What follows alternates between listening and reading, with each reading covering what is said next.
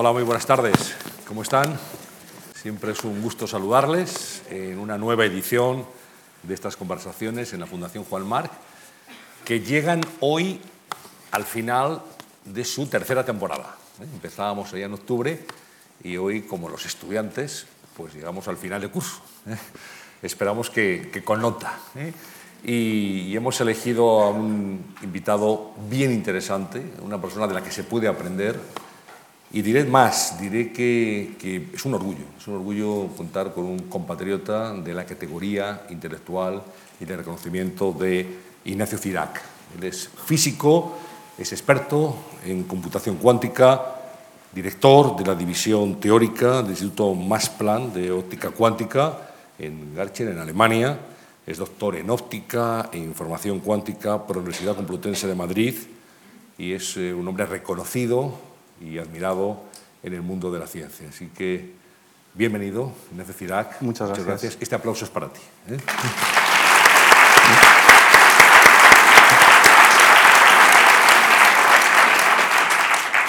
Lo primero que llama la atención es que en esta cosecha del año 65 a la que tú perteneces, 49 años, pues realmente es un, es un tiempo muy bien aprovechado. Es decir, eres muy joven para todo lo que has conseguido y, eso es que, bueno, has aprovechado muy bien el tiempo y has trabajado mucho, sin duda.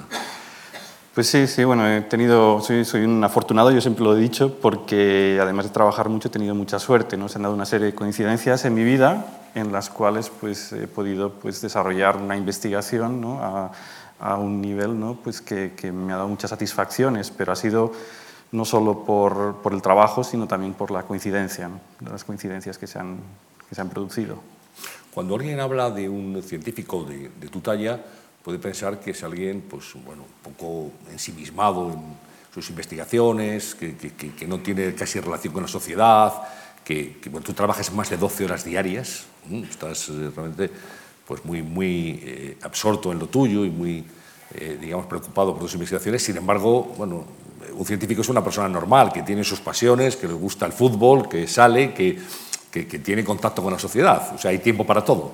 Sí, sí, evidentemente. Bueno, la gente que no, que no son científicos siempre tiene la imagen del científico, esa persona que está metida en un laboratorio con una bata blanca, trabajando con, a lo mejor, pues todo el día que se olvida de comer, de cenar, que no aparece por la noche porque se ha quedado trabajando.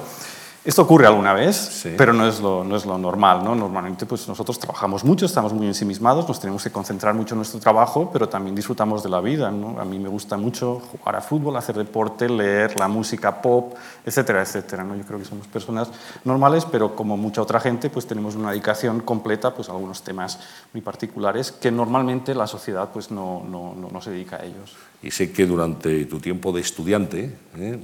cuando eras aún más joven de lo que eres, pues te gustaba mucho salir y, y disfrutar, ¿no? Sí, sí, y sí. Divertirte. Bueno, sí, sí, sí. Yo siempre, bueno, la, la, los, la, gente que me conoce de aquella época, pues se recordarán que sí, yo salía mucho, yo salía pues los fines de semana, pues a las fiestas de las universidades que había por aquel entonces y me gustaba mucho pues ir a, con amigos que tenían bandas de música y jugar a fútbol, sí. Una persona yo creo que muy normal, normal, sí.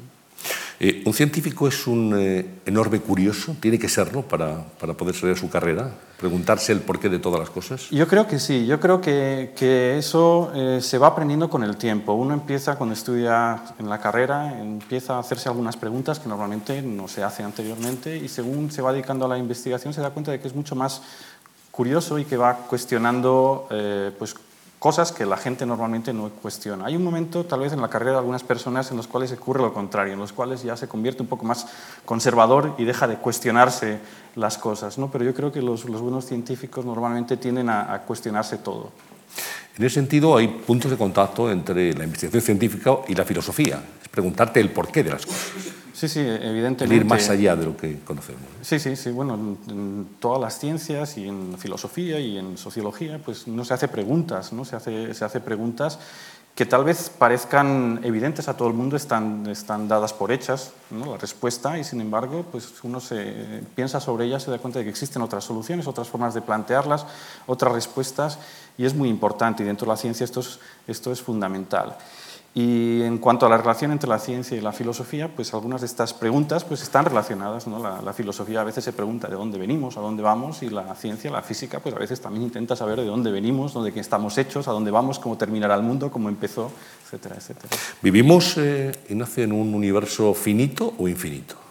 Bueno, creemos que es finito. ¿no? Existen, existen muchas teorías de la, de la física sobre el universo y el problema que tenemos es que muchas de ellas no las podemos comprobar. ¿no? Así que sabemos, eh, comprobamos localmente, comprobamos lo que nos ocurre aquí, lo que ocurre cerca de nuestra galaxia, tal vez de alguna de la luz que nos llega pues, del origen del universo. Y, pero no, no, no, no, podemos saber si eso es todo, ¿no? si hay partes del universo u otros universos eh, que existen porque no tenemos contacto con ellos. Y de lo que medimos sí que pensamos que el universo en el que estamos medidos, en el que estamos metidos, no en otros donde no estamos, en el que estamos metidos, ese sí que es un universo finito que de hecho se está expandiendo. Habría muchas posibilidades de vida en el universo, no solamente la Tierra que conocemos, incluso posibilidades de que hubiera otro sol o otros soles.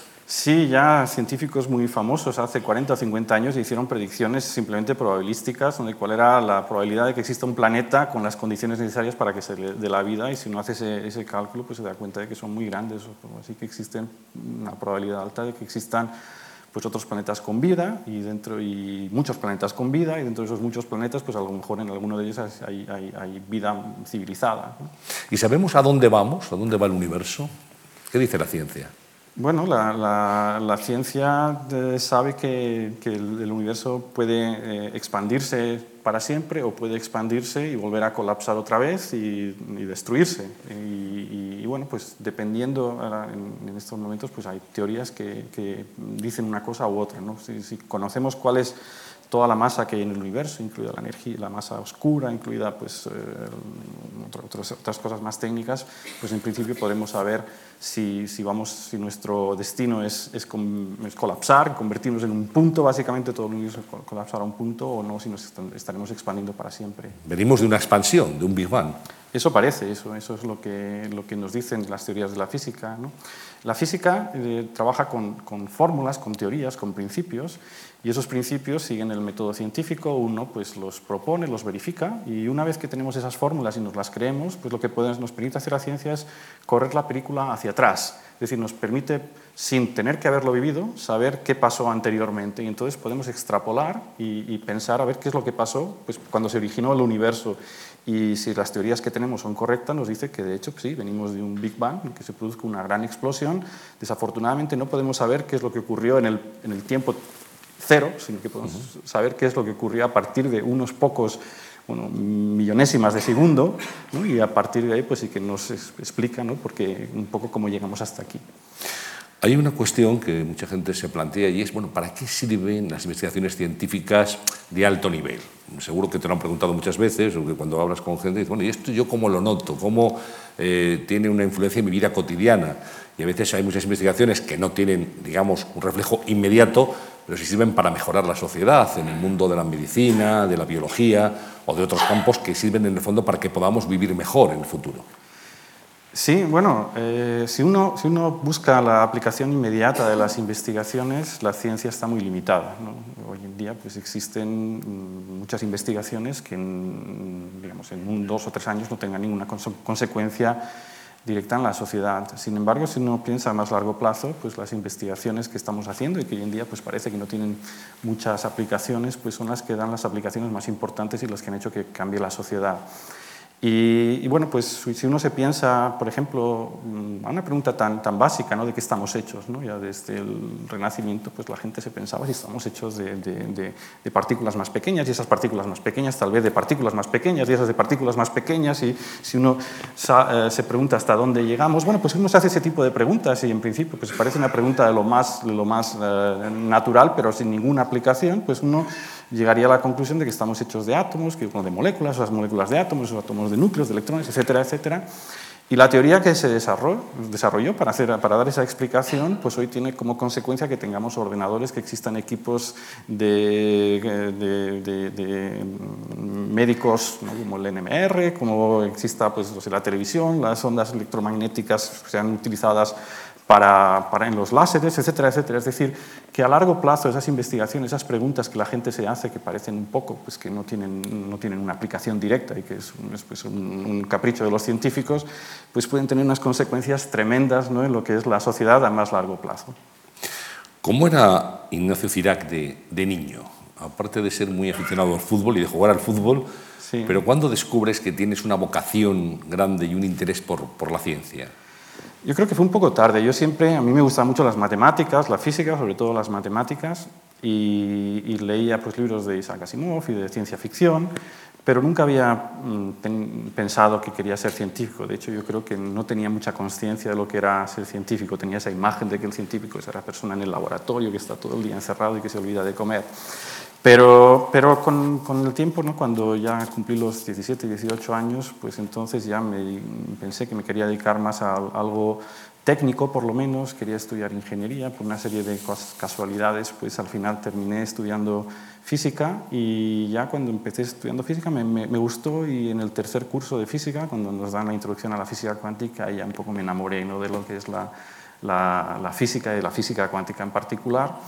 Y ahí es cuando empecé a pensar y a plantearme que tal vez me gustaría dedicarme a la investigación. ¿no? Luego, más adelante, pues ya hice el doctorado y en un viaje que hice cuando estaba haciendo el doctorado a, a Innsbruck, un viaje por aquella época, acaban de salir la posibilidad de que los estudiantes, cuando hacían el doctorado en España, pasasen un tiempo en el extranjero, tres o cuatro meses, la beca que teníamos nos permitía pasar un tiempo en el extranjero y yo aproveché, me fui a Innsbruck, donde había un científico pues que trabajaba en temas de física atómica, que es lo que yo estaba haciendo por aquel entonces, y ahí es cuando me di cuenta que aquello me gustaba mucho. Y eso, o sea, que ya fue un, un, poco más tarde, cuando realmente vi que me quería dedicar mm, a la ciencia, fue ya cuando estaba haciendo el, el doctorado. Estudiaste en la Complutense. Estudié en la Complutense. Dice el doctorado también. Sí. ¿Un profesor puede marcar un destino profesional? Sí, sí, sí, sí. sí, sí. En, mi caso no fue solo uno, pero en otros casos que conozco sí que han sido un, un buen profesor de física en, en, el bachillerato, en la ESO, en la, educación media, pues puede hacer que un, que un chico joven le, empiece, le encuentre el gusto por, por, algún tema científico, por alguna rama de, de la ciencia, y eso pues ha pasado y ocurre, sí. ¿Naciste en, en, Manresa? Sí, sí, sí soy, soy manresano, catalán de nacimiento, pero a los nueve años me vine a vivir a Madrid porque mis padres, mis padres los destinaron aquí y desde entonces pues eh, soy un madrileño adoptado. ¿Cómo, digamos, aceptaron tus padres esa vocación científica que ya se dejaba ver en tu adolescencia? Bueno, al principio, al principio creo que les costó un poco, ¿no? Mis padres son los dos uh, profesores, ¿Profesores? ¿no? y entonces ellos tenían un poquito el temor de que, de que a mí me ocurriese lo que les estaba ocurriendo por aquel entonces a ellos, ¿no? Los, uh, ellos son profesores de instituto y, y, no estaban muy contentos cómo estaba evolucionando el, el, la enseñanza en, en, aquella época, ¿no? Veía pues que pues, la gente en la clase se esforzaba menos, que los chicos pues pues, eran menos disciplinados, que estudiaban menos, que les importaban menos las cosas, y ellos pensaban que si yo me dedicaba a hacer física, estudiaba física, pues terminaría de profesor de instituto y que me tendría que enfrentar a la vida cotidiana que tenían, bueno, mi madre sobre todo, mi padre no trabajaba en eso, y entonces... Y entonces me, me, me, aconsejaron que no, que no, que, que, estudiase ingeniería, no físicas. De hecho, pues yo quería estudiar, esto es lo que he mencionado anteriormente, que por unas razones eh, terminé estudiando físicas. Yo empecé empecé estudiando ingeniero aeronáutico y lo tenía pensado desde hacía algún tiempo. ¿no? Antes quería ser arquitecto, pero también por otras casualidades pues decidí no estudiar arquitectura. Empecé eh, haciendo ingeniería eh, aeronáutica, pero lo dejé a los cinco días y me pasé el sexto a, los cinco física, días? a los cinco días. Y fue porque me gustaba más la, la física, me gustaba mucho más entender eh, la razón de las cosas más que aplicarlas y obtener resultados concretos. Y entonces, pues mis padres, mis padres cuando, cuando les comenté eso, que iba a dejar la ingeniería y que quería hacer físicas, pues se llevaron una pequeña decepción, ¿no? porque pensaban pues eso, que mi carrera como ingeniero sería mucho más eh, exitosa que como, como físico. Y de hecho, cuando en, empecé tercero de físicas, pues empecé a estudiar ingeniería a la vez, ¿no? ingeniería industrial un poco, pero yo creo que fue por satisfacer a mis padres, ¿no? para que, se, que por lo menos Tener se pensasen que tenía, sí, que tenía un hijo ingeniero y que no se iba a dedicar a, a, pues a, la, a la física.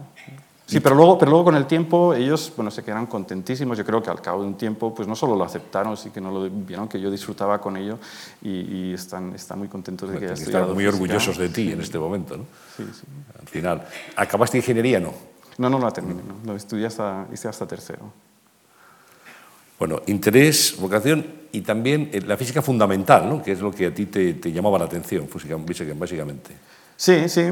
Me gustaba mm, la física en general, igual que la ingeniería, pero en particular me gustaban cosas que a lo mejor no tienen una aplicación directa hoy en día, ¿no? preguntas un poco más, más fundamentales, como las que he mencionado anteriormente, ¿no? pues de dónde venimos, de qué estamos hechos, cómo funcionan las cosas, cómo funcionan a nivel microscópico, a nivel macroscópico. Y bueno, eso y combinado un poco con preguntas un poco más cerca de la, de la filosofía, la relación que tiene con la filosofía y también con la matemática, porque me gustaban mucho las matemáticas. ¿Y hay buen nivel en la Universidad Española? ¿Tú tienes un buen recuerdo de tu época de formación universitaria? Muy bueno, yo lo digo. Yo he estado dando clases en, muchas universidades en el extranjero, dando, impartiendo cursos de verano, etcétera, etcétera. Soy, doy clases en, en la Universidad de Múnich y el nivel que tenía la Complutense era comparable o mejor de lo, que de lo que tenemos allí. O sea que el nivel, por lo menos de educación de la Universidad Complutense, que es donde yo estudié, está al nivel de las mejores universidades en cuanto a la educación. Sin embargo, la imagen pública de la educación en España, la educación universitaria, por ejemplo, pues es eh, manifiestamente mejorable, digamos. ¿no? Si tú haces ahora mismo una encuesta a los propios estudiantes, te dirán, bueno, aquí es que no estamos al nivel de otras universidades, aquí no se enseña bien, aquí no tenemos la preparación que hay en otros lugares. Lo que uno sí se da cuenta, la, la, diferencia, por lo menos que yo encuentro, es en, lo que es la, práctica. O sea, yo soy un físico teórico y tuve una educación teórica muy buena. Cuando, si hubiese sido físico experimental, si hubiese, me, hubiese dedicado a algo mucho más práctico, pues tal vez la educación en otros países es, es, mejor. Y ahí sí que es mejorable. La, práctica. Y eso puede ser un poco debido a la tradición que tiene España, que tiene muy poca tradición en, en, en ciencia experimental y, también bueno, pues al, tejido tecnológico que tenemos en España, que no está al nivel de otros países europeos, ¿no? donde pues, realmente la gente se prepara para trabajar en las empresas y ya desde el principio pues, eh, les enseñan pues, cómo funcionan las cosas en clase pues, con, con equipos y la gente toca las cosas más que aprenderlos de una manera teórica. La relación, por ejemplo, de la universidad con las empresas, con el mundo real, el hecho de que en otros países hay una interrelación muy directa, muy clara, aquí eso todavía tiene que, mejorar bastante. Sí, yo creo que es una asignatura, es una asignatura pendiente, es muy complicado, incluso en, otros países es, complicado, pero, pero, aquí en España más. ¿no? Las empresas pues, normalmente no se dedican tanto a la investigación y desarrollo como lo hacen en otros países, no tienen tanta confianza en, en, apostar en la investigación para obtener beneficios en el futuro más lejano. Y, y, bueno, por si uno mira los números, está claro ¿no? que no estamos al nivel de otros países de nuestro entorno. Hay algo que tú señalabas de tus padres, cuando te estaban constatando ya en aquel momento cómo había valores como el esfuerzo, como la disciplina, como la capacidad para hacer bien las cosas, para querer ser mejor cada día, eso se iba perdiendo. Digamos que ha habido una cierta laxitud en ese tipo de, valores, que son, yo creo, fundamentales. El hecho de, querer eh, mejorar, buscar la excelencia, y saber que solo se llega por la vía de la disciplina, del esfuerzo, del método, del estudio, a una meta que es eh, bueno, intentar ser alguien en la profesión que uno ha elegido. Sí, yo creo que sí. Yo creo que no sé si se está perdiendo, parece que sí, ¿no? pero, pero desde luego yo creo que es algo importante, ¿no? que la gente joven sea ambiciosa, que tenga unos objetivos, unos objetivos importantes y que luche por ellos, ¿no? con, disciplina, con trabajo, con esfuerzo, por supuesto que se divierta todo lo que pueda, además de todo eso, ¿no? pero, pero sí, tener, tener una serie de objetivos y no esperar que la, sociedad nos solucione los problemas, sino participar en, en la construcción de la sociedad y, hacerlo de manera activa y trabajando y con esfuerzo. Decía Mariano José de Larra que escribir en España es llorar, y mucha gente ha hecho esa traslación también del mundo de la literatura y del periodismo a la ciencia. Dice, investigar en España es llorar. Es decir, que si ahora preguntamos a los asistentes o salimos a la calle y recabamos eh, información acerca de lo que la gente piensa de la investigación, dice, bueno, en España lo mejor es marcharse fuera porque aquí no hay nada que hacer. Y realmente no tienen la razón al 100%, pero sí que hay elementos que hacen que no sea demasiado atractivo en este momento investigar en nuestro país. Bueno, es, eh, esta pregunta hay que analizarla un poco con el tiempo. ¿no? Si nos eh, trasladamos a hace 20, 30, 40 años, yo creo que sí, no, no, había, no había ambiente, no había, no, había la tradición, no había el espíritu investigador en España. ¿no? Como sí ocurría pues, en Alemania, Francia, Inglaterra, Estados Unidos, Japón, hay otros países ¿no? que podían estar a nuestro nivel económico, pues tenían mucho, hacían mucha más investigación que nosotros.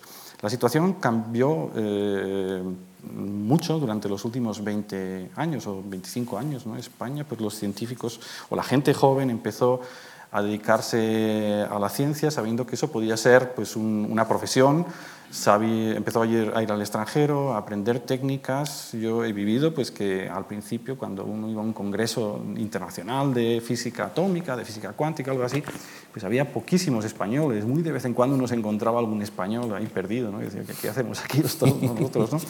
Y hoy en día, bueno, los últimos eso cambió completamente. hay españoles por todo el mundo dando conferencias, invitados, etcétera, etcétera. Así que hubo una mejora muy, muy grande. ¿no? O sea, que la situación cambió. Desafortunadamente, durante los cinco últimos años, pues debido a la crisis económica, o por lo menos con el pretexto de la crisis económica, pues la situación ha, ido en picado para, para abajo. ¿no? O sea, todo ese esfuerzo que se hizo se ha ido perdiendo y el ánimo de los científicos españoles, o por lo menos eso es lo que percibo con mi relación con ellos, es que la situación se está deteriorando mucho que, y que, han vuelto pues, a, a, la situación que había hace 15 o 20 años.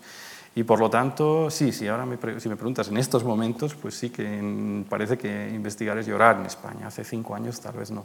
¿Qué habría que hacer, Ignacio? ¿Qué, tendría que hacer la sociedad, la administración, el sector privado para mejorar la ciencia en España y la investigación, que en el fondo es la apuesta por el futuro del país?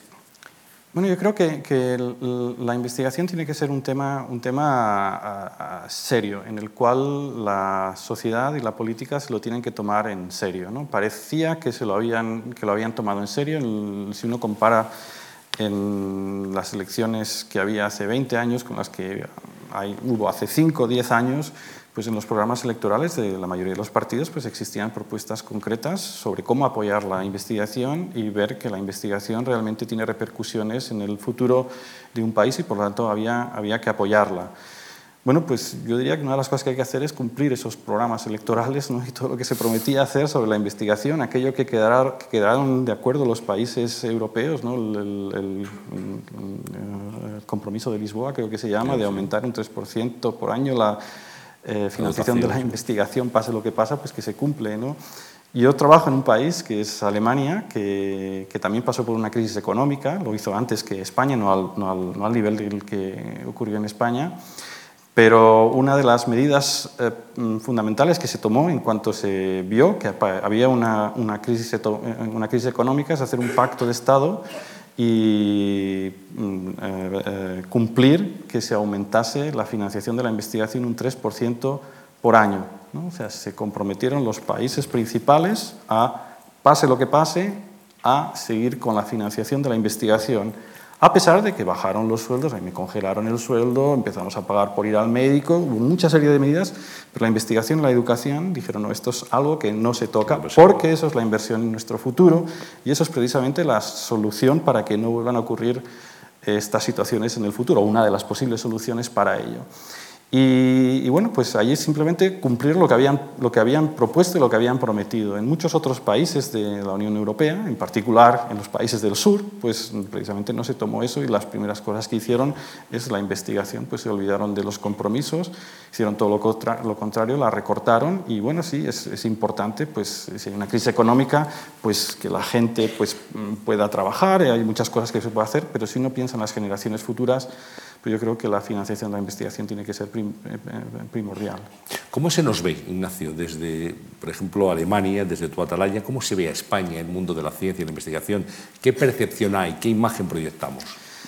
La, imagen de los científicos es, es, muy buena. O sea, tienen, yo creo que los, los, españoles somos tan o tan poco inteligentes como el resto del mundo. ¿no? Y si trabajamos, si se trabajan, pues hay españoles buenísimos, científicos buenísimos, malísimos, de todo un poco. ¿no? Entonces se nos ve muy, de manera muy normal como científicos muy buenos. Lo que sí que se nos ve es que tenemos problemas ¿no? en la hora de competir, porque no tenemos las mismas facilidades para hacer la investigación que tienen otros países que están a nuestro nivel, a nuestro nivel cultural y a nuestro nivel económico. Y también parece pues, que un poco la política científica va dando bandazos en, en España y eso es lo que se ve, lo que se ve desde fuera y, por eso pues, el, el, o sea, lo que podía ser algo muy normal, ¿no? que los españoles estuviesen pues, al nivel de otros países, pues no ocurre y, es uno de los problemas principales. Los idiomas también, el hecho de que el idioma de la física es el inglés, el idioma internacional, el alemán también, el aprender idiomas, en tener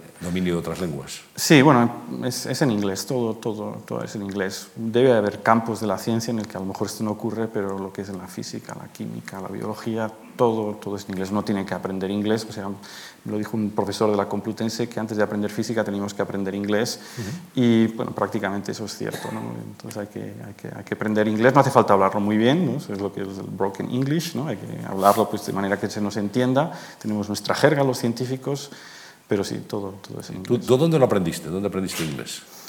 Bueno, yo lo aprendí en, el colegio, lo, aprendí bastante bien, pero luego tuve la suerte de que mis padres pensaban que era muy importante el inglés y me pusieron un profesor particular. Ellos pues tal vez no hacían gastos en otras cosas, pero en eso sí, en mi educación sí lo hacían. Me pusieron un profesor particular y entonces yo tres horas a la semana durante todo el tiempo de mis estudios universitarios estuve aprendiendo inglés y eso pues, me sirvió de mucho, claro. Bueno, estabas estudiando en la Complutense y haces tu tesis doctoral, departamento de óptica. Sí. Eh, la óptica, mucha gente dirá, pero la óptica tiene que ver con, con las lentillas y las gafas, la óptica aplicada a la física, evidentemente. ¿no? Es. Bueno, la, la, la, óptica se refiere a la ciencia que estudia la Claro. luz, ¿no? Entonces, bueno, pues la luz que nos llega a nosotros pues, eh, está formada por lo que llamamos ondas electromagnéticas, una palabra técnica, pero también, también se puede ver desde otro punto de vista, como que la luz que está llegando a nosotros está formada por pequeñas particulitas, los, llamados, los que llamamos los fotones. Entonces es la parte en la que yo trabajé durante mi tesis doctoral, ¿no? ver la luz como formada por partículas que van llegando a nuestros ojos o que esas partículas se van moviendo y que obedecen pues, las leyes de la física cuántica, así que mi, mi tesis doctoral fue sobre física óptica cuántica, ¿no? el comportamiento de esas partículas siguiendo las leyes de la física cuántica.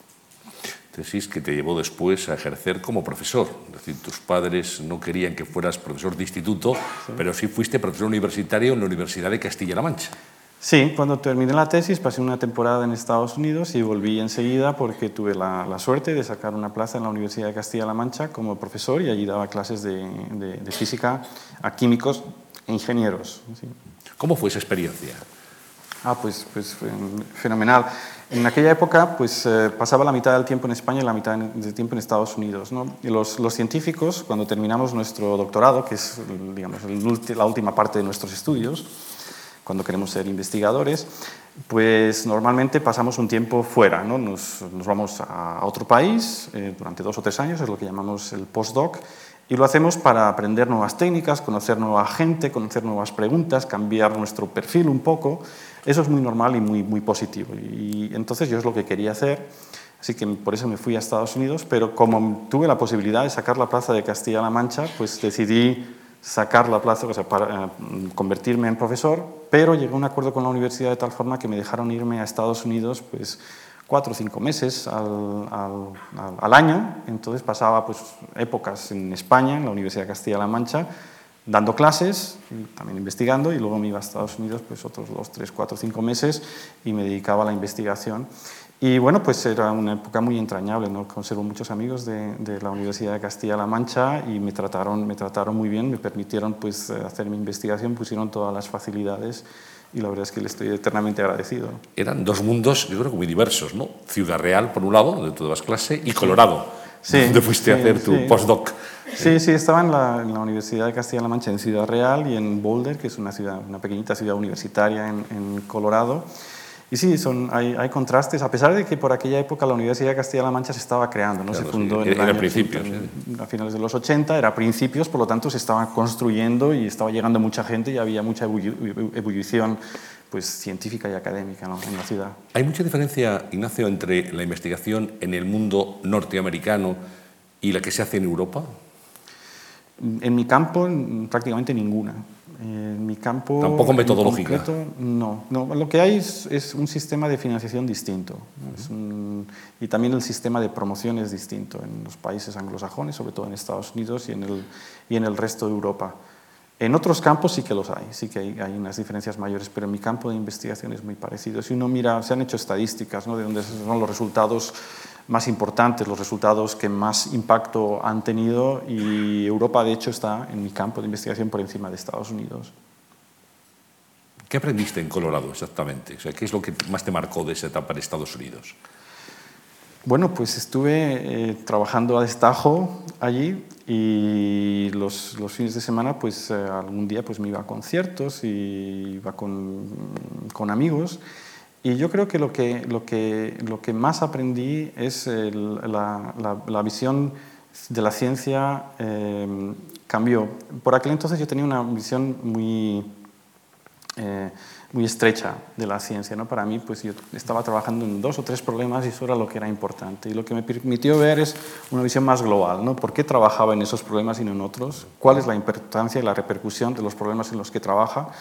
Y eso me influyó en toda mi carrera posterior, porque eso te permite, cuando ya tienes una visión más general, pues elegir los problemas que crees que son los más importantes y los que merece, merece trabajar. Así que sí que me permitió pues, estar en contacto con científicos de primera línea, pues me abrió los ojos. De hecho, cuando estuve allí, estuve trabajando con algunos científicos y pues eh, a dos de ellos, al cabo de 10 años, les dieron un premio Nobel y a otro de ellos, que también estaba en Boulder, se lo dieron el año pasado. O sea que había gente de mucho nivel y hablar con esa gente, por aquel entonces, porque no, no, no se daba cuenta de que iban a ser premios Nobel, pero sí que tuve el privilegio, y eso es lo que había mencionado anteriormente, pues que se dieron una serie de sucesos durante mi vida, ¿no? pues que han sido muy afortunados, ¿no? pues conocer a esta gente y trabajar con esta gente y aprender de esta gente, que te abriesen los ojos, pues ha sido, ha sido una suerte para mí.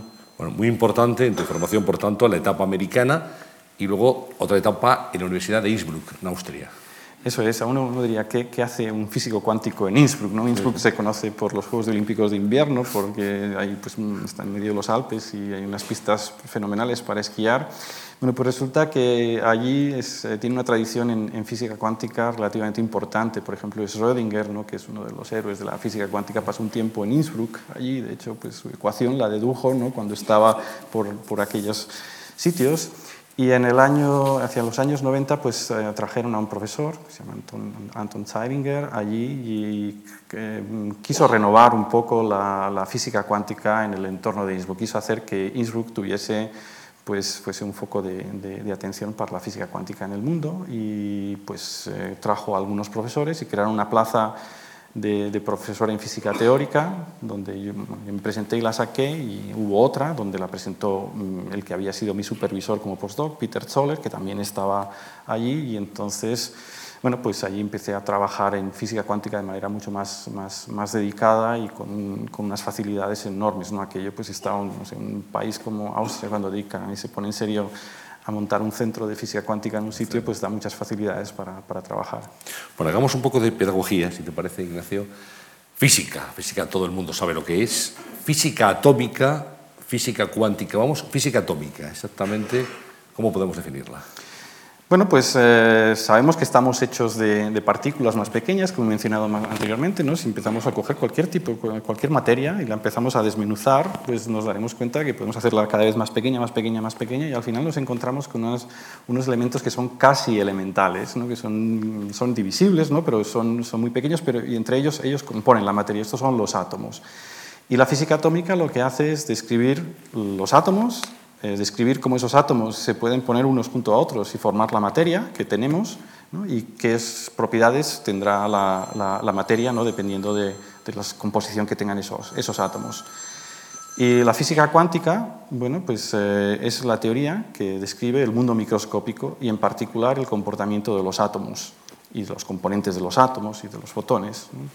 Resulta que, que eh, ocurre que cuando nos vamos a regiones, de, exploramos regiones que no son conocidas, nos encontramos con sorpresas. ¿no? O sea, si uno se va a, a, las regiones del espacio que son muy grandes, y estudia las galaxias o estudia el universo en sí mismo, pues pasan cosas muy raras. Y son raras más que nada porque no estamos acostumbrados a verla, nadie ha visto el universo desde fuera, ¿no? No, lo podemos ver. Entonces, pues existen sorpresas. Y lo mismo ocurre cuando exploramos el mundo microscópico, tampoco estamos acostumbrados a ver esos átomos, no se pueden ver directamente y ahí pasan cosas muy raras. Bueno, pues la teoría que explica lo que pasa en ese mundo microscópico es la física cuántica y en particular se aplica a los átomos y explica pues por qué los átomos pues forman moléculas, porque esas moléculas forman sólidos, porque los sólidos eh, conducen algunos la electricidad, otros el calor, otros no, otros son aislantes, otros son duros, otros son... Eh, y, todo esto pues lo explica la, física cuántica.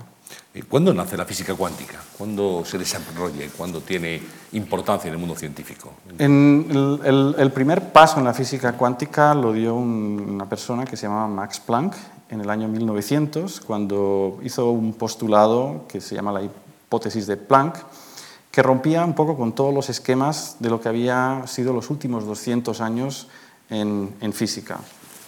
Para explicarlo, hay que, voy a poner el, ejemplo de la luz del que he hablado anteriormente. ¿no? He dicho antes que, que, la luz se puede ver desde el punto de vista que está formado por campos electromagnéticos o se puede ver desde el punto de vista que está formado por pequeñas partículas, estos, estos fotones. Bueno, pues eh, la luz eh, tiene, un, fenómeno muy sorprendente que se conoce desde hace más de 300 o 400 años que se llama la, interferencia. Y es que se comporta como las, olas del mar, son, ondas la luz. Entonces, si uno, tiene un foco de luz, pues uno se puede imaginar, y es lo que se imaginaba hace 200 o 300 años, que es como si uno pone un dedo en el agua y se están formando ondas de mar, y esas son las ondas que, llegan a nuestros ojos. Y de hecho había un fenómeno que se podía explicar con, eh, con, este hecho de que la, luz eran ondas electromagnéticas, que si uno coge el agua y, pone dos dedos, pues se forman dos ondas, y entonces cuando estas dos ondas se juntan se forma lo que llamamos el diagrama de interferencia. Lo que ocurre es que en algunos sitios pues las, las crestas de las olas que vienen de aquí se juntan con las crestas de las olas que vienen por aquí, y entonces sale una cresta más grande. Y en otros sitios, pues los valles que vienen de un lado, los valles de las olas, llegan con los valles de las olas, entonces se produce que falta agua. Entonces se produce, pues vemos como en algunos sitios aparece pues, mucha agua y en otros sitios menos, ¿no? y eso aparece de manera periódica. Pues este efecto que, que, lo vemos todos los días, ¿no? si ponemos los dedos en el agua, se produce también con la luz. Si ponemos dos focos de luz o cogemos luz y hacemos dos agujeros y, y pasa luz por esos agujeros y miramos por detrás, pues veremos que en algunos sitios llega luz y en otros sitios no. En algunos sitios luz y en otros sitios no. Y esto se llama lo que, lo que se llama la interferencia y para poder explicarlo hay que describir la luz pues, como las ondas del mar, lo que llamamos ondas electromagnéticas. Y eso había habido muchas discusiones en los últimos 400, 500 pues, años de, que por qué la luz tenían que ser ondas y la constatación definitiva es que de hecho pues, formaban interferencias, así que era algo ya establecido. La luz son ondas electromagnéticas y se comportan como las, como las olas del mar.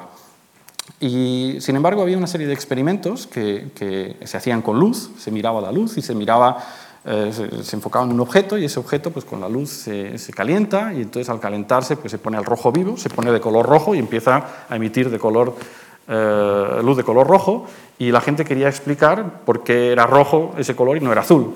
Entonces, sí, había una teoría, pero las teorías no lograban explicar esto. Es lo que se llama el problema de la radiación del cuerpo negro, que había teorías basadas pues, en que la luz eran ondas electromagnéticas, etcétera, etcétera, muchas otras cosas, pero no podían explicar este experimento. Y llevaba mucho tiempo intentando explicarlo, hasta que el señor Planck dijo, yo podría explicar ese experimento si la luz está formada por partículas en vez de por ondas. Así que volvió para atrás y dijo, no, pues la luz tiene que estar formada por partículas. Esas partículas son los fotones y eso fue una revolución porque la gente estaba convencida de que pues, las luz eran ondas, no partículas. Entonces, bueno, pues esto fue el primer paso, ¿no? Fue algo que el propio Planck describió como, como algo que él no quería hacer. Él no quería hacer esta hipótesis, él decía que eso no podía estar bien, pero si quería explicar el experimento, la luz tenía que estar formada por partículas.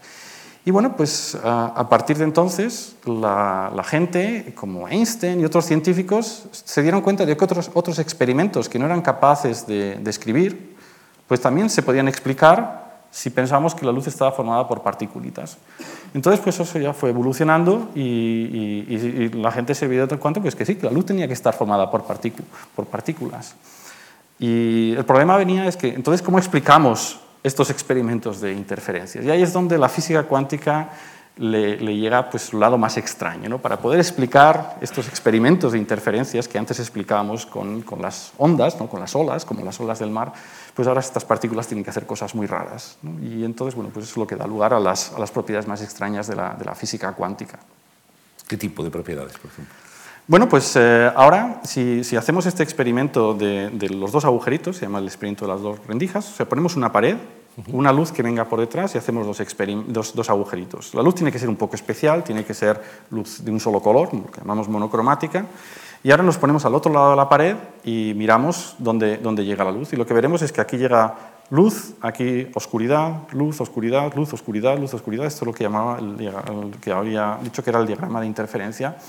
Entonces, ¿cómo podemos explicar que ocurra esto si la luz está formada por partículas? Uno pensaría pues, que las partículas, algunas pasarán por el agujero de la izquierda y llegarán a esta zona, por lo tanto en esta zona habrá luz, y algunas de las otras partículas pues, pasarán por las ondas de la derecha y llegarán a esta zona. Por lo tanto, lo que veríamos es una zona con, con luz y otra zona con luz, pero no rayitas.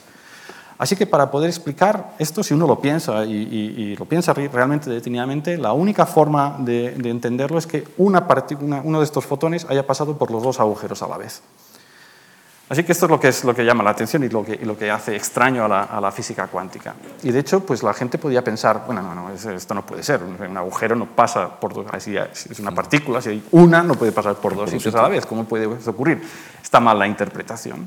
Y uno puede decir, bueno, pues lo que ocurre es que eh, estos, estos fotones, a lo mejor lo que pasa es que hay muchos, de hecho, o sea, de, la luz que sale de allí, están saliendo 10 elevado a 20 fotones cada segundo, es decir, millones y millones y millones y millones de fotones. Entonces, claro, si envía luz, pues hay tantos fotones que a lo mejor algunas de estas partículas empujan las unas a las otras y, bueno, pues esta, forma de empujarse, de interaccionar, hace pues, que aparezcan estos patrones de, de interferencia.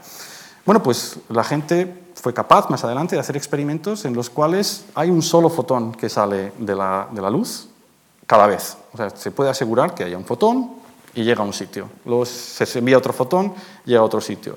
Y lo que se ve es que los fotones solo aparecen en las líneas, no aparecen en el centro. Es decir, que el fenómeno de interferencia ocurre cuando enviamos un solo fotón. O sea que, otra vez, ese fotón de alguna forma ha tenido que pasar por los dos sitios a la vez. Pero lo que es más extraño es que uno puede hacer el mismo experimento con, con átomos. Uno puede, puede, ahora hacer, coger una fuente de átomos, estas partículas diminutas que he dicho anteriormente, y puede hacer que, esas, que esos átomos se vayan hacia una pared, puede hacer dos agujeritos en la pared, ¿y qué es lo que ve? Bueno, pues lo que ve son también que los átomos aparecen solo en ciertas zonas. Es decir, que los, los átomos que sí que pensamos que son realmente partículas ¿no? desde siempre, bueno, pues también tiene este comportamiento tan extraño y cada uno de estos átomos pasa de alguna forma por los dos sitios a la vez. Así que uno puede hacerlo también con átomos más grandes, con moléculas, han hecho experimentos con moléculas, con electrones, etcétera, etcétera. Así que la única forma de interpretar esos experimentos es que las partículas han tenido que pasar por dos sitios a la vez. Por, supuesto, esto es una forma de hablar, ¿no? Pero es lo más extraño de la física cuántica y hace que la física cuántica, pues la gente diga, pues los que, hacen, que estudian física cuántica deben de estar, de, estar locos, ¿no? deben de, deben de, deben de, tiene que estar mal. La luz se comporta siempre igual. Aquí estamos debajo de unos focos, donde, bueno, evidentemente nos resaltan con respecto al público que nos ve, les vemos en oscuridad, ellos ven a nosotros muy iluminados. Si estuviéramos al aire libre, esa, esa, luz solar sería eh, igual que la luz que tenemos ahora mismo encima de nuestras cabezas. Sí, sí, sí, da, igual el origen, exacto, luz eléctrica o luz natural. Da igual, la, luz está, formada por fotones y estos, estos fotones están caracterizados por el color, lo que llamamos la, frecuencia, ¿no? y también la dirección, ¿no? pero están, tienen, digamos, hay fotones amarillos, hay fotones verdes, hay fotones azules, y entonces cuando esos fotones azules llegan a nuestro ojo vemos algo de color azul, ¿no? y cuando son amarillos pero eso es básicamente lo que, lo que los caracteriza, el color, la polarización, algunas propiedades más, pero es básicamente el, el color, pero son los mismos los fotones que salen de esta luz que los que provienen del Sol, de lo que salen de, de, un, de, un, de, un, hierro al rojo vivo. También son fotones lo que nos llega. O de las nuevas lámparas de LED, por ejemplo. Eh, son fotones, todos son, son fotones. ¿Y qué son, cómo se explica la luz de la física, los llamados agujeros negros? Uy, a mí me, saca un poco, me sacas un poco de, mi tema, pero bueno, es, eh, es, también alguna cosa muy curiosa, ¿no? que, que eh, si, nosotros aquí en, donde estamos tiramos algo para arriba, pues normalmente vuelve a caer después. ¿no? Y la razón de eso lo sabemos todos. Existe la fuerza gravitatoria que atrae los objetos que tienen masa. Entonces, eh, si tiramos más fuerte, pues irá más arriba y tardará más tiempo en caer, pero normalmente suelen caer. Bueno, pues es, es posible tirar cosas con tanta fuerza que no vuelvan nunca. Desde aquí, desde la Tierra, no sé, uno podría tirar un cañonazo y de hecho lo hace con los cohetes. Bueno, los cohetes tienen propulsión además, ¿no? pero se van y podrían no volver nunca. Es decir, que pueden vencer la fuerza gravitatoria de tal forma que, que, no vuelvan. Bueno, pues la teoría de la relatividad general dice que hay objetos mucho más pesados que la Tierra y mucho más pequeños de la Tierra, que son estos agujeros negros, en los cuales esto es imposible. Cualquier cosa que tiremos siempre va a volver. Y de hecho existe una zona del espacio, lo que llamamos el horizonte, de tal forma que no hay nada que de dentro pueda salir fuera.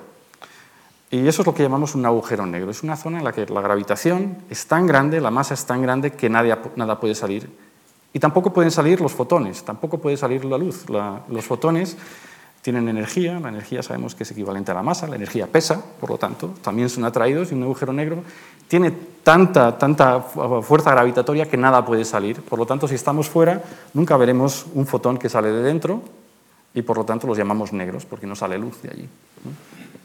Nos hablabas hace, hace unos minutos de, Max Planck, lo que él descubre allá por el año 1900 me imagino que para un físico eh, cuántico, el dirigir, como tú haces, una división teórica de un instituto que lleva el nombre de Max Planck es, un timbre de, orgullo y de gloria también, de honor.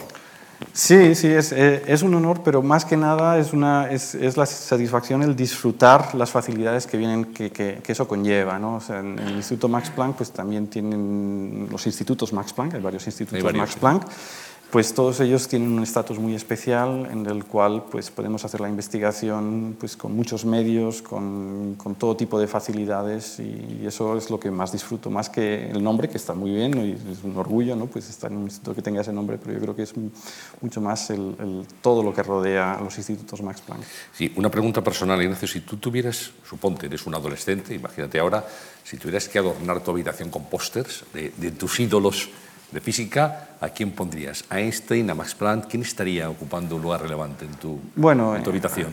Einstein estaría, Max Planck tal vez. Yo pondría a Richard Feynman, no es un mm. físico tan conocido, pero es un físico que yo soy bastante devoto. Es un físico que aparte de tener un premio Nobel y haber hecho cosas espectaculares, pues es una persona que explicaba muy bien eh, la física, explicaba muy claramente las cosas que son muy difíciles de explicar, tenía una mente muy clara y ha afectado, ha tenido pues, sus investigaciones han tenido un efecto fundamental en muchas partes de la, de la, física y en particular en el tema en el que trabajo yo, que es la computación cuántica. Es uno de los, de los visionarios ¿no? que lo vio mucho antes que todos los demás, ¿no? que podía existir la posibilidad de la computación cuántica. Bueno, estamos muy familiarizados con los ordenadores. ¿Quién no tiene un ordenador, una tablet? Trabajamos con ellos pero hablamos de ordenadores cuánticos, que esto ya es otra cosa. ¿no? Claro, son capaces, llegamos hasta aquí, los que no somos especialistas, de realizar una serie de operaciones enormes, muy complejas y muy rápidamente. Es decir, no vale seguramente para cada uno de nosotros en nuestra casa, pero sí para cosas tan importantes como predecir el comportamiento de las mareas, entre otras muchísimas cosas. Sí, el, ordenador cuántico, cuando lo construyamos, porque no tenemos, no tenemos ninguno todavía. ¿Cuándo lo tendremos, por cierto? ¿Cuándo crees tú que será una realidad? Pues faltan muchísimos años. Muchísimos. tenemos prototipos ya ¿no? y funcionan, pero el ordenador cuántico que hará estos cálculos imposibles, pues tardaremos mucho tiempo. ¿De cuántas operaciones hablamos? Un cálculo, no sé. O sea, la cuestión es que los ordenadores cuánticos hacen cálculos en paralelo. O sea, la, eh, déjame, déjame, que explique un poco cómo, cómo, funcionan para entender, entender qué es lo que, qué es lo que les, hace tan potente a los ¿Cómo se diferencian de los ordenadores normales? es. Antes he comentado que uno de estos fotones, cuando pasa por la pared, por dos agujeros, puede pasar por los dos sitios a la vez. He dicho eso, ¿no? decía que estos fotones puede hacer dos cosas a la vez.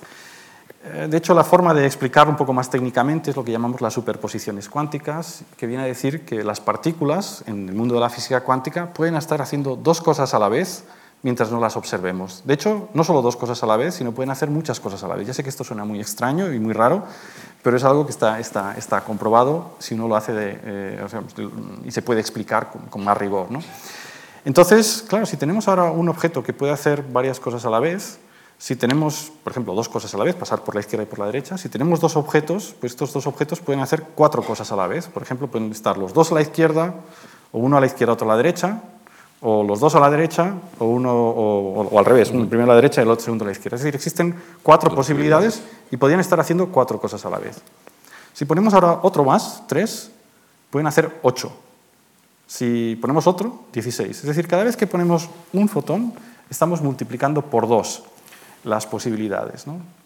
Y la gente que no, que, no tenga experiencia con ellos, cada vez que tenemos un proceso en el cual multiplicamos por dos añadiendo algo, eso nos da unas posibilidades enormes. ¿no? Existe la anécdota, existe un cuento muy conocido, ¿no? No, lo recuerdo exactamente, pero era alguien que le resolvió a un, todopoderoso árabe, un rey, un, no sé, alguien, y, le dijo que, quería como premio y dijo, bueno, quiero que pongas, quiero tener un, que pongas granos de arena, granos de, granos de, de trigo en un tablero de ajedrez, de tal forma que pongas un grano de trigo en la primera casilla, dos en la siguiente, luego cuatro, luego ocho, es decir, que vayas multiplicando por dos cada vez. Y entonces, bueno, pues el, rey o el, rico dijo, ah, pues hecho. Y no se dio cuenta de que eh, si uno empieza a multiplicar por dos, al final en la última casilla tiene que haber todo el trigo que hay en la Tierra, ¿no? o sea, todo el trigo que puede haber. Bueno, pues pasa lo mismo con esto de, los, de, los, de los, átomos o de los fotones, ¿no? que si empezamos a poner, pues cuando tengamos 300, eh, pues tendremos 2 elevado a 200, o sea, estos, estos 300 átomos tendrá, están haciendo 2 elevado a 300 cosas a la vez. Y ese número, 2 elevado a 300, es tan grande, es, como 10 elevado a 80, es un 1 con 80 ceros. Y eso es tan grande como el número de partículas que hay en todo el universo, el número de partículas elementales que hay en el universo. Es decir, que solo con 300 átomos, esos 300 átomos pueden estar haciendo muchísimas, muchísimas tareas a la vez. Y eso es lo que explota el ordenador cuántico. El ordenador cuántico coge unos pocos átomos y los hace trabajar en paralelo, hacer todos esos cálculos en paralelo a la vez. Y claro, solo con esos 300 átomos, digamos, están haciendo a la vez un cálculo, a la vez otro cálculo, a la vez otro cálculo. Otra vez. Es como si tuviésemos pues, esos 10 elevado a 80 ordenadores a la vez. Y eso es lo que le da potencia a los, a los, a los a los ordenadores cuánticos. Así que, mm, por supuesto, existen, existen pues, cosas que son un poco más complicadas, hay que medirlos, hay que aislarlos, etcétera, etcétera, pero es lo que le da a la, potencia a los ordenadores cuánticos. En primera eh, eh, aproximación, un ordenador cuántico es un ordenador formado por átomos que utilizando esta propiedad de la física cuántica, que es la superposición, puede hacer millones y millones y millones de cosas a la vez. Hoy en día tenemos pues, prototipos que tienen 15 átomos, por lo tanto, pueden estar haciendo 2 elevado a 15 cosas a la vez. 2 elevado a 15 no es un número tan grande, pues no sé, será algo así como que, sé yo, 30.000, 40.000 cosas a la vez, eso no es mucho. Los ordenadores usuales pueden hacer muchos cálculos muy rápido, mucho más rápido que estos prototipos.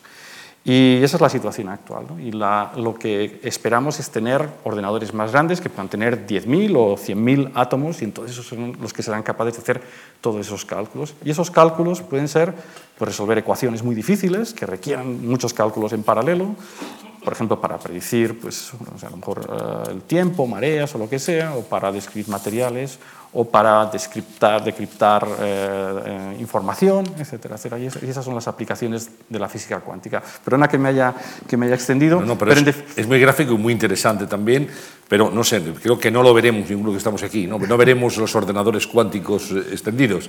Nos quedaremos con prototipos o, o tú crees que va a haber bueno, un más o menos más o menos a medio plazo en donde eso puede ser una realidad. Eh, bueno, no sé si me di un número te diría 30 años. Puede, puede, ser un número. a lo mejor yo no lo veo, pero los que están aquí tal vez Tú eres muy joven. Pero, pero bueno. que lo verás y trabajarás con ellos, además. ¿Cómo será de, tamaño? Eh, bueno, para, para, contestar este tipo de preguntas es, es, es mm, muy ilustrativo irse a 50 años atrás y pensar cómo pensaban entonces, cómo serían los ordenadores al cabo eran habitaciones enteras. Exacto, exacto. Pues esa es nuestra visión actual. Pensamos que un ordenador cuántico será un edificio entero pues, lleno de, tecnología. Estos prototipos tan pequeños que tienen 15 átomos eh, necesitan un, laboratorio enorme lleno de láseres, de equipos electrónicos tremendos. No sé que si queremos tener un ordenador más grande, pues probablemente ocuparía un pequeño edificio. Pero bueno, sabemos que el desarrollo tecnológico pues, permite hacer mm, cosas que son muy grandes, muy pequeñas y yo supongo que si, cuando, tengamos ordenadores cuánticos pues serán, serán mucho más pequeños. Eh, Ignacio, tenemos la suerte de tenerte aquí hoy, pero ¿cómo es un día normal, una jornada habitual en la vida de Ignacio Cirac cuando estás en, Alemania, en tu instituto? Bueno, pues eh, no sé, me levanto temprano, las 8, algo así, hacia las 8, 8 y, cuarto, desayuno, me voy a la universidad, al, instituto, perdón, y en el instituto voy en mi despacho y los primeras dos las dos primeras horas me encierro en el despacho y hago cosas pues, eh, que tengo que hacer solo. Pues, por ejemplo, pues leo artículos o hago algún tipo de cálculos o pienso eh, en algún tema de investigación en el que esté trabajando y al cabo de dos horas, hacia las diez y media, once, pues empiezo a conversar con mis colaboradores que están en, el grupo de investigación y entonces tenemos varios proyectos de investigación, entonces normalmente vienen a mi despacho y allí pues en una pizarra pues empezamos a discutir con el lenguaje de la física, que son las matemáticas, ¿no? Pues, apuntando hay una serie de fórmulas. Si una persona que no es un científico nos ve, pues no se enteraría de nada de lo que estamos haciendo porque todo va por fórmulas, pues así nos comunicamos de una manera precisa, intentamos resolver los problemas.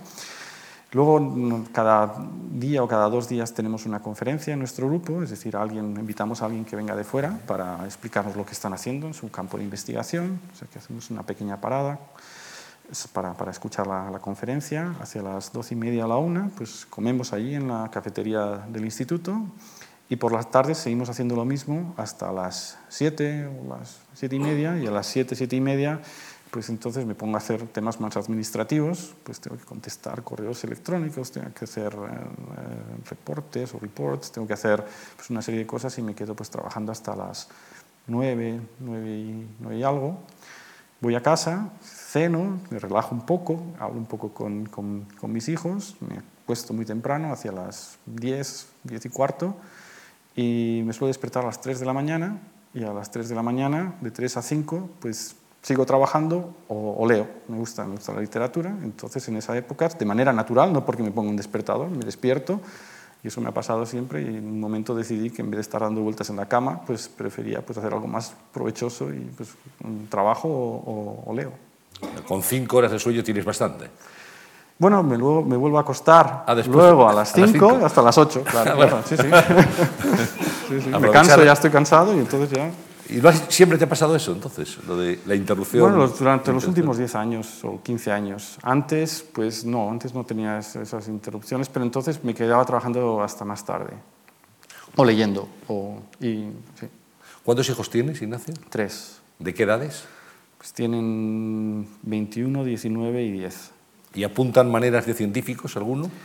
Bueno, la, la mayor de 21 está estudiando medicina y, en Alemania tiene la posibilidad de que cuando, estudian en el, cuando están en el tercer año pueden empezar lo que llaman allí un doctorado, es algo distinto de lo que entendemos aquí por un doctorado, pueden eh, pasarse un año haciendo investigación y es lo que está haciendo. Está haciendo investigación en inmunología, o sea que es posible, que no es, no es, cierto que se dedique a la investigación. La segunda no, la segunda le gustan los niños, está, está estudiando poricultura. Y el tercero pues es muy temprano, para, de momento lo que le gusta es el fútbol, el tenis, eh, toca el piano y pues tiene, tiene, actividades que no están relacionadas con la ciencia. Nos hablabas de cómo te comunicabas con tu equipo a través de fórmulas matemáticas y de ecuaciones. ¿En cuántos proyectos al mismo tiempo estáis poniendo en marcha en tu equipo de investigación? Bueno, en, lo que es, en el, eh, es un grupo grande y hay varios subgrupos y no trabajo con todos ellos, yo trabajo con un tercio del grupo, pues en total en el grupo pues habrá unos 10 proyectos de investigación a la vez y yo estoy envuelto en cuatro, cuatro o cinco a la vez. ¿Puedes enumerarnos algunos y que es especialmente significativo? Sí, sí. Bueno, pues en, uno de ellos, por ejemplo, estamos viendo cómo se pueden construir simuladores cuánticos. Simulador cuántico es la versión barata de los ordenadores cuánticos, es algo que se están construyendo ya, que tardarán menos en, en funcionar. Pueden hacer operaciones que no se pueden hacer con ordenadores clásicos, lo que pasa que son restringidas pueden hacer algún tipo de cálculos restringidos, en particular los que son necesarios para describir materiales, etcétera, etcétera. Entonces, lo que nos interesa ahora es, antes de que se construyan los ordenadores cuánticos, que va a tardar mucho tiempo, a ver si se pueden construir estos simuladores cuánticos y estamos estudiando cómo se pueden estudiar, cómo hacerlo en la práctica, ¿no? pues cómo pues, utilizar átomos, láseres, campos eléctricos, etcétera, etcétera, para convencer a esos átomos pues que hagan estas computaciones cuánticas especializadas. Un low cost cuántico, digamos. un low cost cuántico, sí. ¿Alguna, ¿Algún otro proyecto? Sí, hay otro proyecto que es más matemático, es lo que llamamos los, eh, las redes de tensores, tensor networks, y lo que, lo que se trata ahí es de, de, hacer una descripción de la física cuántica de muchas partículas de una manera más eficiente. Si uno, si uno antes he mencionado que si tienes una, una, partícula, pues puede hacer dos cosas a la vez. Uno de estos átomos puede hacer dos cosas, dos, cuatro.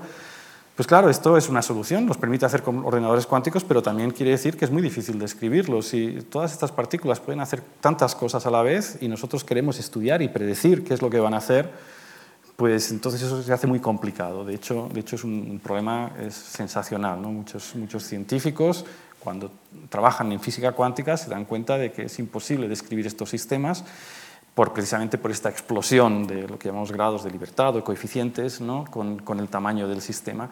Es un problema pues, que aparece en la química, en la física, en muchos otros campos, y es un problema pues, que tiene ciertas soluciones. Hay distintos métodos desarrollados por científicos para atacar problemas en concreto, y nosotros estamos desarrollando uno que está basado en lo que llamamos redes de tensores, en una descripción matemáticas de estos eh, digamos, estas, estas eh, propiedades cuánticas de estos objetos que nos permiten, en algunos casos, pues, eh, evitar esa explosión exponencial y poderlos, poderlos manejar pues, con muy pocos parámetros.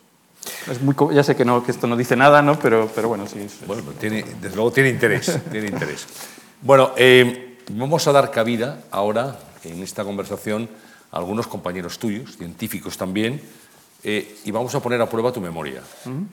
Esto es una prueba pues, difícil, ¿eh? Pues, pues, porque los periodistas solemos preguntar las cosas de una en una.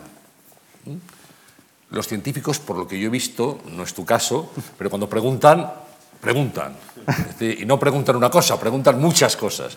Por tanto, vamos a, a, a, escuchar esas reflexiones, hechas con mucho afecto, por cierto, de alguien que tú conoces muy bien. Vamos a empezar con Héctor Guerrero, investigador, compañero tuyo, que ha querido estar esta tarde con nosotros y que te hace algunas preguntas en plural. Hola Nacho, desde que acabaste la carrera, hiciste el doctorado, saliste al extranjero, etc., ¿cuál es el descubrimiento que más ilusión te hizo? Tras tantos años en el extranjero, ¿cómo verías tú la forma de mejorar nuestro sistema nacional de I+.D.? España es un país donde los científicos no son héroes nacionales. ¿Qué consejos darías a nuestros jóvenes para que se animaran a ser científicos? Bueno, hay tres preguntas. Sí, sí. Bueno, se me olvidarán porque tengo muy mala no. memoria, pero bueno, empezamos por la primera. La, primera, el, la ilusión. La, la, ilusión, yo creo que lo que más ilusión me hizo es cuando, cuando propusimos eh, un, un, ordenador cuántico, cómo construir un ordenador cuántico. ¿no? Por aquel entonces era el año 94, eh, se, había, se sabía que existía una, entelequia, ¿no? algo abstracto, que era un ordenador cuántico que si lo pudiésemos construir podría resolver problemas de manera muy rápida. Lo que no sabíamos es que realmente se podría construir, si existían objetos en nuestra naturaleza con los cuales los pudiésemos combinar y aprovechar las leyes de la física cuántica para hacerlo. Y esto es lo que propusimos en el año 94, con, conjuntamente con Peter Soller, pues cómo hacerlo en la práctica, que fue la primera propuesta de un ordenador cuántico experimental. Y eso lo viví con mucha ilusión, porque fue un trabajo, además, en el que estábamos convencidos de que era posible. Hicimos un viaje conjuntos en, por Estados Unidos a unas conferencias, y ahí empezamos a hablar, a discutir. Luego yo volví a Ciudad Real, en la época que yo estaba en, en Ciudad Real y estuve pensándolo, me fui a Boston a, a, trabajar durante un mes, estuve pensándolo, volví, fui a Innsbruck, y hubo una serie de, de, coincidencias y por una coincidencia pues es como se nos ocurrió cómo hacerlo y eh, lo disfruté mucho. La segunda cuestión, el. ¿Cómo mejorar el I más D? Sí. Mejorar el I más D.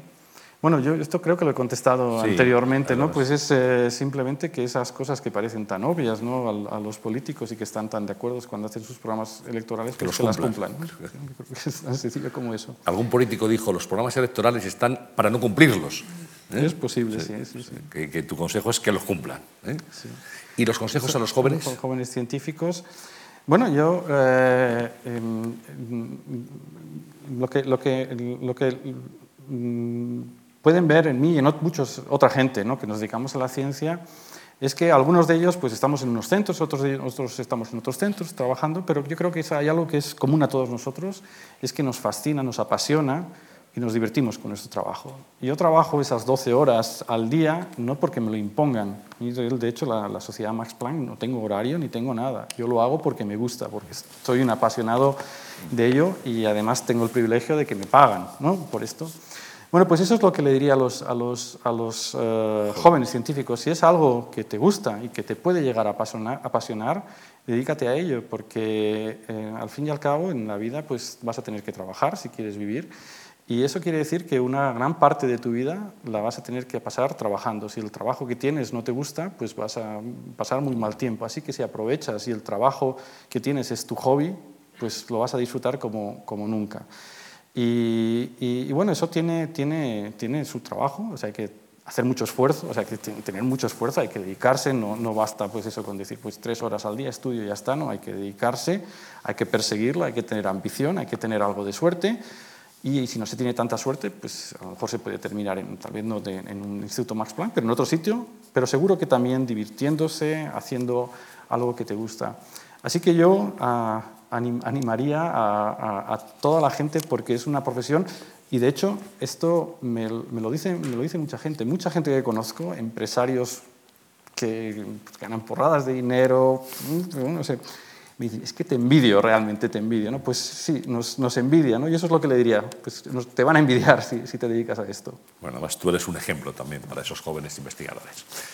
Vamos a escuchar las reflexiones y las preguntas también de José Manuel Sánchez Ron, que es físico, es historiador de la ciencia y es académico también de la, de la RAE.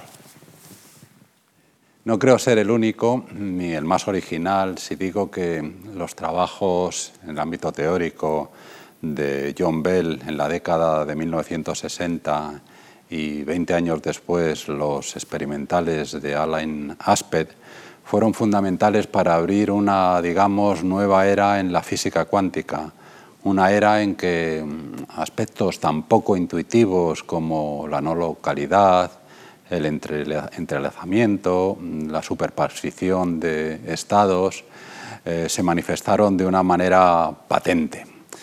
Eh, ¿No crees que estos trabajos habrían merecido un premio Nobel? Y en el supuesto de que lo creas, ¿cómo explicas que no lo recibieran? En el caso de, de Bell, claro, está que su muerte un tanto prematura, pero Allen Aspect está vivito y coleando. ¿Tú crees que lo recibirá algún día? Me interesa saber en qué medida tu trabajo, tus investigaciones, dependen, por una parte, de la matemática, de la matemática avanzada. Uno piensa que los computadores cuánticos, pues una de sus funciones son la encriptación y eso tiene que ver, digo yo, con, la matemática. Con la matemática por un lado y por otro con el desarrollo tecnológico. Supongo que es significativo que trabajes en un instituto de óptica cuántica en el que uno o yo piensa que, desde luego, la teoría eh, no debe nunca empañar a la, experimentación. el personal del instituto en el que trabajas, ¿cuántos, qué porcentaje hay de teóricos frente a experimentales? Y mm, ya que ha salido el tema, yo soy de los que piensan que uno de los problemas de la ciencia en España es una cierta, mm, tal vez excesiva, importante, sin duda, en mi opinión, separación entre, por un lado, la teoría, los que investigan el campo teórico, los teóricos, y por otra, los experimentales. ¿Crees tú que hay algo de eso? Bueno, Bien. Pues vamos por partes también. Por partes, vamos por partes. Con el Nobel. Eh, con el Nobel, sí. John Bell es, eh, fue un científico que tuvo un impacto tan grande como casi como Max Planck, es el que se le llama el, el, el, que promovió la segunda revolución de la física cuántica en el año 64, pues propuso un experimento que por aquel entonces era completamente teórico, es que se llama Gedanken, que solo, solo puede estar en tu mente porque no era realizable, en el que básicamente eh, podía, podía, podía, demostrar que esa partícula, esas partículas de las que hablaba antes podía hacer dos cosas a la vez. Y era muy curioso porque parecía algo imposible. ¿no? Realmente es, algo intelectualmente muy profundo lo que dijo. ¿no? Si antes decía, ¿cómo demuestro ahora que realmente esa partícula ha pasado por los dos sitios a la vez? Y la física cuántica te dice que si la intentas mirar, entonces desaparecen esas superposiciones. Ya no están dos sitios a la vez, está en solo uno. Es decir, esa posibilidad de hacer muchas cosas a la vez solo es cuando no estamos observando. Así que la gente se pensaba que eh, sería imposible demostrar que existen estas superposiciones, porque para demostrarlo tenemos que mirar, pero sin mirar desaparecen. Bueno, pues este señor, este señor John Bell, se le ocurrió una forma de demostrar que existen esas superposiciones haciendo algo mm, complicado. Y eso es lo que, lo que bueno, trajo consigo pues, eh, pues, muchos de los trabajos en los que ahora yo hago y mucha gente hace, pues son consecuencia de lo que, lo, lo, que predijo este señor. Y esos experimentos que parecían pues, una entelequia, eh, resulta que se pudieron hacer al cabo del tiempo, la, tecnología se desarrolló hasta tal punto que lo que parecía imposible se pudo hacer. Se hicieron estos experimentos y se demostró que realmente pues, esa partícula está haciendo dos cosas a la vez. Así que cuando, por eso lo, digo tan, tan claramente y sin, ningún rubor, ¿no? esa partícula está haciendo dos cosas a la vez porque se ha demostrado experimentalmente. Y la, persona que lo demostró es Aspe, que es el, que, el que mencionaba el profesor Sánchez Ron. Y entonces eh, eh, claro, eso es algo merecedor de un premio Nobel. Como ha dicho muy bien, el señor Bell pues, desapareció al principio de los años 90, se murió y por lo tanto, antes de que hubiese todo este resurgimiento de la física cuántica con los ordenadores cuánticos, con la criptografía, etcétera, etcétera, pero el experimental, y hubo otros experimentales que hicieron estos experimentos, todavía viven, no han recibido el premio Nobel, pero yo creo que lo recibirán. O sea, yo estoy seguro, bueno, no, no 100% seguro, pero estoy convencido de que recibirá el premio Nobel próximamente. Segunda cuestión era el de los físicos teóricos y los físicos experimentales. Sí, bueno, eso es. Las, matemáticas juegan un papel muy importante dentro de la física teórica, dentro de mi campo. De hecho, una de las cosas que he mencionado que estamos haciendo es básicamente matemática abstracta, esto, las redes de tensores. Y, sí, en, nuestro instituto hay cinco departamentos, cinco divisiones, una de ellas es teórica y cuatro son experimentales. Entonces, quiere decir que pues, una quinta parte son teóricos y, cuatro quintas partes de los científicos de allí son experimentales, así que es un instituto em, muy experimental. Lo que pasa que, que allí trabajamos, colaboramos mucho los teóricos y los experimentales. ¿no? Existe una, una simbiosis. ¿no? Los, eh, teóricos necesitamos a los experimentales para que desarrollen nuestras ideas y que verifiquen nuestras predicciones y los, los experimentales necesitan a los teóricos pues, para que hagan las predicciones, esas cosas que ellos, cálculos que no pueden hacer. Sí existe una... Nos complementáis. Sí, nos complementamos muy bien. Y en España hay, también como ha mencionado muy bien el señor, el profesor Sánchez Ron, existe, existe bueno, en primer lugar, una, falta de, ciencia experimental que se ha, se ha, mejorado durante los últimos años, pero España tiene muy poca tradición experimental en, física, por lo menos que es lo que conozco yo, y sí que había un nivel muy alto teórico, y de hecho existe un nivel muy alto en física teórica en España y no tanto en, en física experimental. Y, y, sí, bueno, pues yo creo que es una de las cosas que, que está cambiando afortunadamente, ya hay grupos experimentales extraordinarios, pero hay pocos comparados con los que hay en otros países. Y también, pues, a, veces pues, existe una falta de comunicación entre los físicos teóricos y los experimentales. ¿no? Eso también ocurre. Pero os lleváis bien entre vosotros. Nos llevamos muy bien, sí, sí. A, veces, bueno, dentro de los reconocimientos en la carrera de, Nacho Cirac, de Ignacio Cirac, eh, pues hay premios muy importantes. Uno de ellos que es considerado la antesala del Nobel, el premio Wolf. Hay muchísimos premios más. Eh, eh, un galardón de, este tipo, de estas categorías que estamos viendo, es un acicate, es un estímulo, es un reconocimiento. ¿Cómo lo tomas? Bueno, como un auténtico privilegio, ¿no? Si, si, si, además de hacer lo que me gusta, te pagan por ello si además te lo reconocen de esta forma, pues ¿qué más, ¿Qué más se puede pedir? pedir sí, sí. Entonces es, es, un privilegio y me siento muy afortunado por haber tenido la posibilidad de hacer estas, trabajar en estos temas de investigación bueno, que, que han sido reconocidos ¿no? por, por, por, pues, por eso, porque estuve en el momento adecuado, en el lugar adecuado, trabajando en algo que la gente no estaba trabajando por aquel entonces. Fíjate, te voy a confesar algo. Cuando yo eh, preparaba esta conversación y he leído mucho sobre ti y sobre lo que has hecho, para conocerte mejor y para poder enfrentarme a, este encuentro, mm, con las gentes con las que yo he hablado, te diré que casi todas ellas me han dicho lo mismo. Aparte me han dicho, es una persona encantadora, primero, lo cual en un científico pues, que, tiene una, una aureola de, de, prestigio y de ensimismamiento con lo que está haciendo, pues es, es, muy de agradecer y lo hemos notado en esta conversación. Y todo el mundo ha dicho también, y será premio Nobel. Hay muchísima gente que piensa que algún día tú alcanzarás el premio Nobel por edad y por, por eh, la investigación que estás llevando a cabo en este momento con los ordenadores cuánticos? Bueno, yo creo que he recibido más eh, premios de los que me merecía, así que no creo que, no creo que, que hay algo así. Y, y, bueno, me encantaría, por supuesto no voy a mentir, me encantaría que me diesen un premio Nobel, pero estoy más que satisfecho con los premios que me han dado hasta ahora. El Wolf es muy importante, es considerado la antesala del Nobel en física. Bueno, el Wolf en, física es un premio, es un premio importante, sí. sí no sé si es, no es, no es o sea, yo creo que no se puede hablar de una antesala de, del Nobel, pero es un premio internacional reconocido. Eh, no es la primera vez que has hablado de las posibilidades de los ordenadores cuánticos, lo has dicho aquí esta tarde, pero queríamos recordar un fragmento tuyo de una entrevista en la 2 de Televisión Española. Los, ordenadores usuales cubren la mayoría de las necesidades personales que tenemos. Es decir, uno pues, puede hacer pues, cálculos, puede mirar Internet y no necesita un ordenador cuántico para eso ni lo va a necesitar nunca.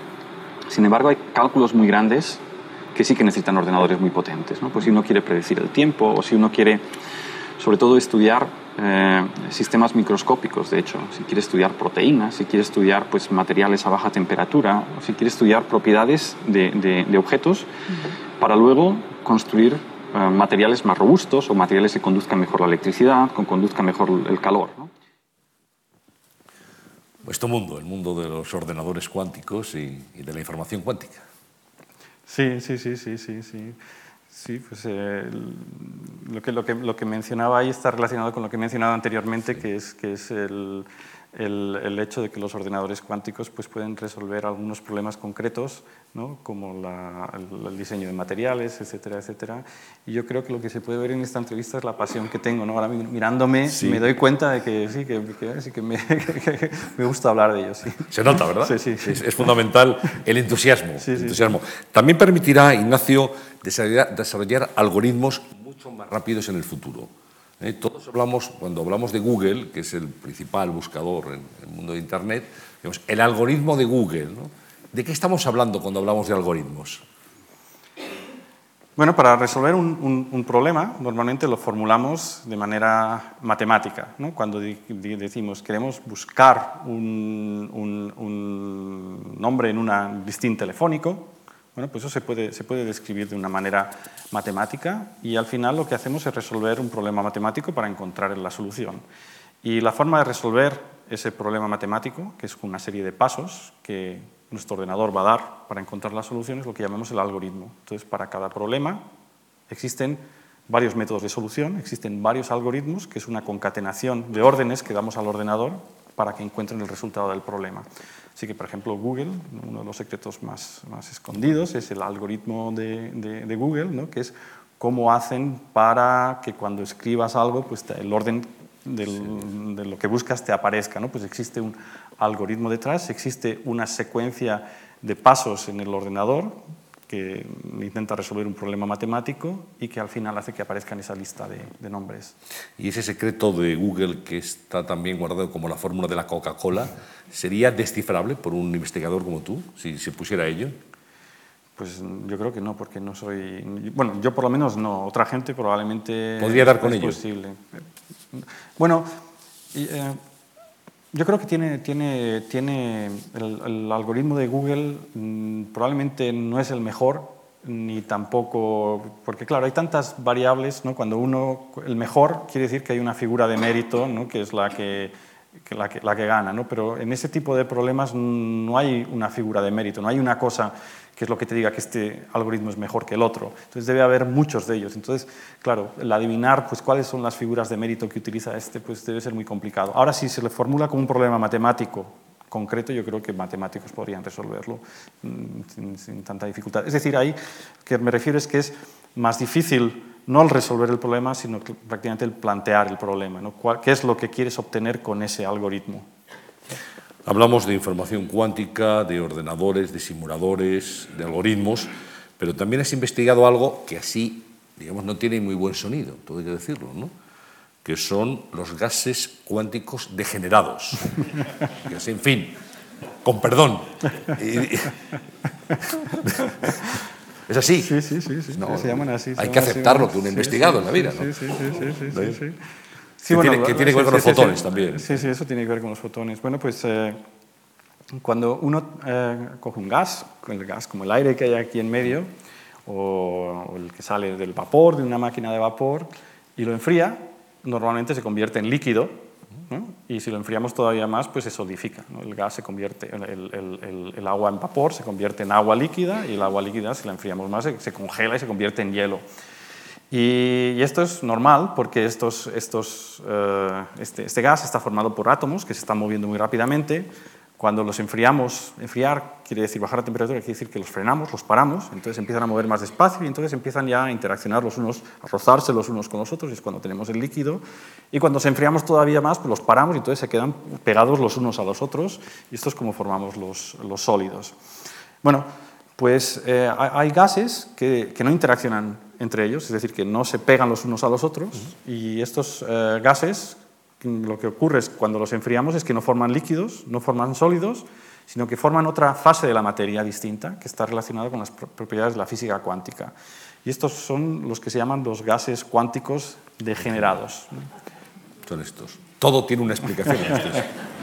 no hay que asustarse. Bueno, estamos en los minutos finales de esta conversación. Realmente a mí me está resultando fascinante y muy interesante. Estoy aprendiendo mucho, te lo agradezco además. Y, y vamos a hablar de retos porque en otro eh, espacio televisivo tú hablabas de los retos de la física cuántica. ¿A qué se enfrenta? ¿Cuáles son, digamos, los hitos que va a tener que afrontar en el futuro? Lo decías así. El reto para el año 2030 es la unificación de todas las teorías de la física. Durante el siglo pasado se descubrieron dos nuevas teorías de la física que revolucionaron nuestra forma de pensar. Una de ellas fue la teoría de la relatividad de Einstein, que explica qué es lo que pasa con las cosas grandes como los planetas, las galaxias o el universo entero. Y por otro lado, la física cuántica, que nos explica cómo se comporta el mundo microscópico. Estas teorías nos han permitido, por un lado, entender que existió un Big Bang, entender qué es lo que va a pasar en el futuro con nuestro universo, entender cómo se mueven las galaxias. Y la otra nos permite pues, em, entender cómo funciona nuestro mundo microscópico, de qué estamos hechos, cuáles son las partículas elementales y también ha tenido implicaciones dentro del mundo de la informática, de la electrónica, etc. Sin embargo, estas dos teorías no son compatibles. No existe una teoría que abarque a las dos, sino que parecen ser contradictorias. Los retos. Bueno, hay, hay, muchos retos. ¿no? Uno se piensa que ya lo sabemos todos de la ciencia y realmente estamos en la superficie intentando rascar y no sabemos lo que hay dentro. ¿no? Entonces existen muchos retos y cada vez que uno de los retos se supera, pues aparecen otros muchos retos y esto es lo que es más bonito de la, de la ciencia. ¿no? Aquí mencionaba uno de ellos, de hecho, te daban, eso fue, fue, para el programa de la, de, la, de la, marca España, si no recuerdo mal. o de, entonces, entonces te daban a elegir cuatro o cinco y este era el que había de la física, era uno, uno, uno de, los, de los que había en el campo de la física, pero hay muchos más. ¿no? Hoy en día, por ejemplo, de la misma forma que hace 100 años yo explicaba que no entendían cómo se podía describir un material al rojo vivo, calentado al rojo vivo, no se podía describir porque era de color rojo y no color azul, pues hoy existen otros experimentos que las teorías que tenemos tampoco los explican. ¿no? Y uno de ellos es como pues el, el, movimiento de los planetas, uno pensaría que se mueven pues, siguiendo las leyes de la teoría de la relatividad general, ¿no? que están en órbitas, sin embargo cuando miramos al cielo y hacemos predicciones de cómo se tienen que mover, pues no se mueven de esa forma. ¿no? Existe lo que llamamos la masa oscura, ¿no? algún tipo de materia tal vez que, las, que, tenga, que no la podemos ver, que no, que, no produzca luz, que no interaccione con la luz, pero que sí que pese. Y, pero no sabemos qué es, de qué está hecho. Entonces pues hay un reto, ¿no? saber qué es la masa oscura. O también la, la, energía, la energía oscura, pues también he mencionado anteriormente ¿no? que el universo está en expansión y de hecho ocurre una cosa que es muy extraña, ¿no? y dieron el premio Nobel hace poco por, por esto, por descubrirlo. Es que cuando uno, uno, eh, uno, puede pensar que el universo es como una, una bomba que ha estallado. ¿no? El Big Bang, pues teníamos una pequeña partícula, estalló, y entonces los pedazos son las galaxias que tenemos. Pero claro, estas, estas galaxias tienen todavía atracción gravitatoria. ¿No? O sea, todavía tienen masa y por lo tanto, a pesar de que se expandieron, pues entonces eh, unas se van atrayendo a otras y por lo tanto uno pensaría que cada vez se irán yendo más despacio, más despacio, más despacio y en algún momento tal vez pues, se vuelvan, por debido a la atracción gravitatoria, se vuelvan a, a la posición inicial. Pero bueno, uno pensaría que cada vez tienen que ir alejándose más despacio. Y uno mira al cielo y observa que cada vez se aleja más rápidamente. O sea que eso va en contra de, de, todo lo que pensamos y eso quiere decir que tiene que haber algo que no entendemos, y es lo que llamamos, llamamos la energía oscura. Y tal como esto, pues existen muchas preguntas de la, de la, física, de la química, de la biología, que hoy en día no tenemos y que probablemente si llegamos a descubrir por qué es así, pues nos abren nuevas puertas, no solo al conocimiento, a saber mejor nuestros orígenes, nuestro destino, sino también, como ha sido en el pasado, tal vez a nuevas aplicaciones. ¿no? esto es un poco la ciencia. La ciencia pues, va mejorando las tecnologías, hace un descubrimiento, ese descubrimiento nos permite pues, eh, tener eh, para la sociedad algunos complementos, a la vez nos permite mejorar las tecnologías, esas tecnologías, nos hacemos nuevos descubrimientos que nos permiten mejorar las tecnologías, etcétera, etcétera, y entonces, bueno, esta es una, visión global y estamos en, medio pues, de este tipo de investigaciones hay muchas preguntas abiertas y las teorías que tenemos no son definitivas. Preguntas hay muchas, abiertas y dudas también. Y alguien me decía cuando íbamos a empezar nuestra conversación, pues ya que tienes a un premio Wolf de física, que puede ser Nobel, que tiene ordenadores cuánticos simuladores, pregúntale lo que ahora mismo se está preguntando todo el mundo, ¿quién va a ganar la Champions? Porque si no, no lo dices tú, pues tanto físico cuántico... Eh, eh, pues tiene que servir para predecir también los comportamientos futbolísticos, ¿o no? ¿O no se puede? Eso no pues se puede. Desgraciadamente, desgraciadamente no. Eso, esto, esto va no más allá de la ciencia. Lo siento. Es... Lo podríamos tener aquí en la, en la, Fundación Juan Marc, podríamos tener hoy eh, la primicia, la ciencia, pero no. Sí. Pues no, no lo sé, no lo sé. ¿no? Sí. pero verás, verás el partido. Lo veré con toda seguridad, sí, sí. Lo ¿Con quién planeado. vas? ¿Se Voy puede con decir? un amigo. No, con un amigo que vive. ¿Y, y con qué equipo? Ah, ¿con, con qué? Ah, con- pensaba que no lo iba a ver. ¿Con qué equipo? Voy con el Real Madrid. El Real Madrid. Yo, soy, yo, soy, yo soy un espécimen muy raro, ¿no? Yo soy del Real Madrid y del Barcelona. Al mismo tiempo. Bueno, está bien. Desde Alemania, se puede ser, sin ningún problema. Y que sepan que ha jugado de delantero. ¿eh? Nacho Cirac. Sí, sí, sí. Bueno, me gusta ¿Y de mucho portero jugar- también? Empecé de portero, pero luego pasé a jugar y durante la universidad y de hecho todavía juego cuando el tiempo me lo permite, cuando algún fin de semana o algún día que tengo que, que no trabajar esas 12 o 14 horas diarias, paso un poco de tiempo jugando a fútbol. sí. ¿Y, y quién, eh, como delantero, quién eliges? ¿A Cristiano Ronaldo o a Messi? Ya que eres de los dos equipos. Uf, es difícil, es difícil. Son dos estilos distintos, los dos. Los dos. Me quedo con los dos. En el Como- mismo como equipo. los- en el como mismo los fotones. Pueden hacer dos cosas. Uno que haga las dos cosas, sí, sí. Bueno, perdóname la broma, ¿eh? distendida en este final de curso.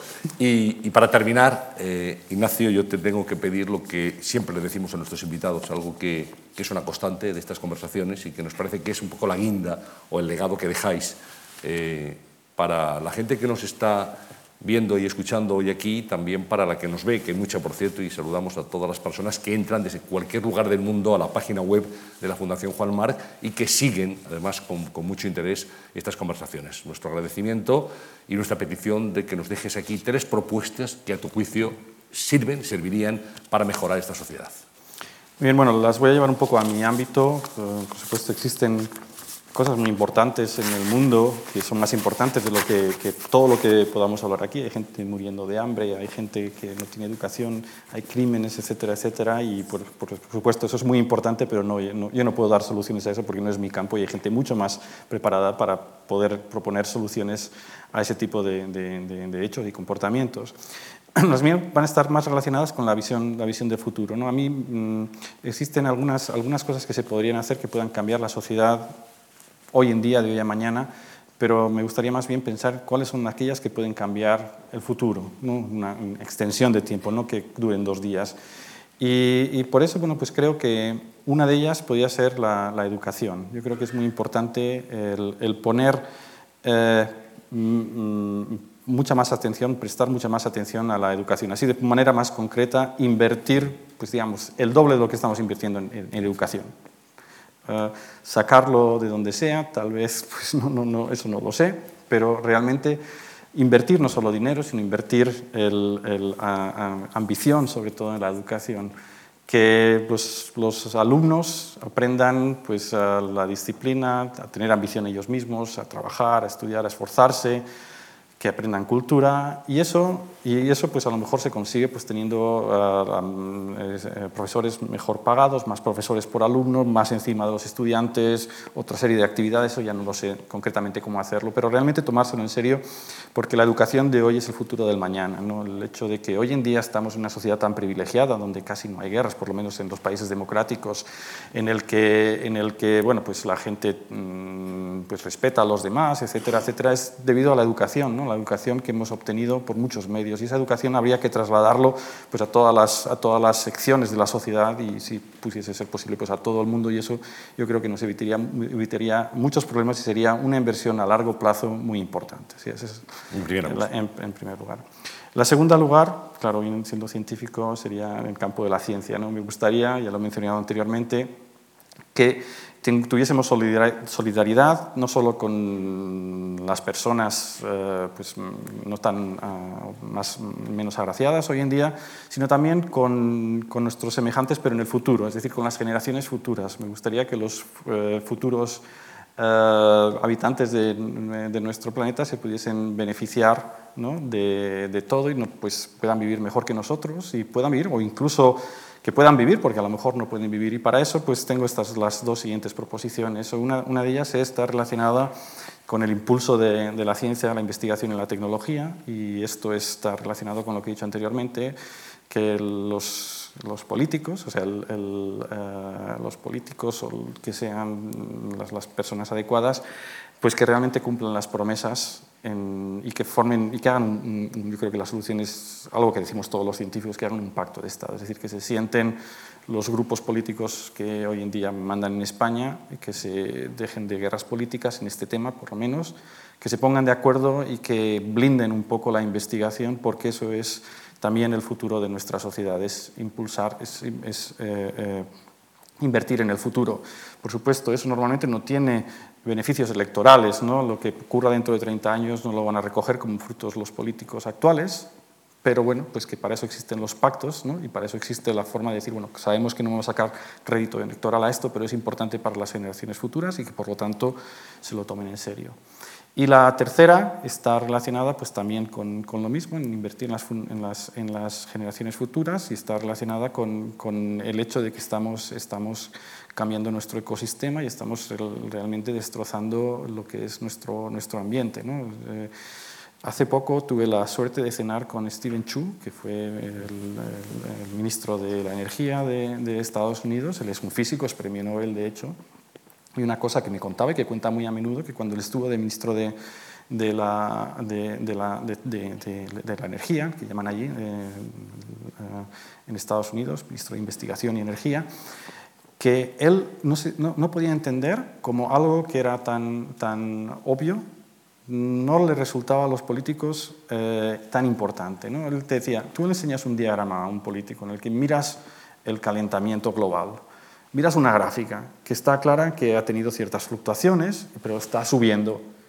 Y te dicen, bueno, sí, pero es que eso puede ser una fluctuación. Y te dan contestaciones que son completamente eh, eh, pues fuera de todo, no, que no, son, no son lógicas. Bueno, pues también yo creo que eso lo tenemos que tener en cuenta. Yo no soy un experto en cambio climático, ni soy un experto en el deterioro que estamos causando a, nuestra, a nuestro planeta, pero sí que es un tema que se tendría que tomar muy en serio y hoy en día no se está tomando en serio y, y creo que es muy importante para, para, todos nosotros, pero más que para todos nosotros, para las futuras generaciones y tenemos que ser solidarios con ellas. Pues eh, muchas gracias, eh, Nacho Cirac. Ha sido de verdad un placer eh, conversar contigo este tiempo. Hemos estado hablando hora y media de física cuántica ¿eh? y, y creo que ha sido ameno, ha sido divertido y ha sido estimulante y aprendemos desde luego de, de, los que saben y salimos de aquí mejor que como entramos, con más conocimiento. Muchísimas gracias y muchísima suerte. Muchas gracias. Y,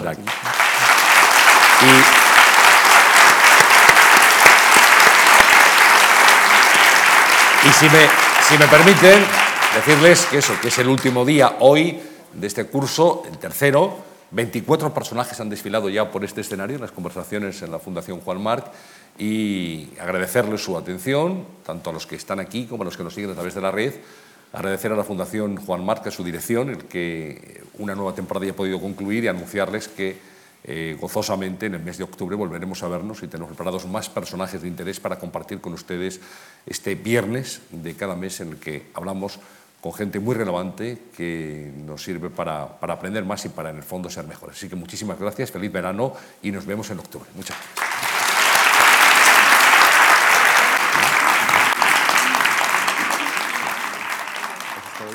muito a.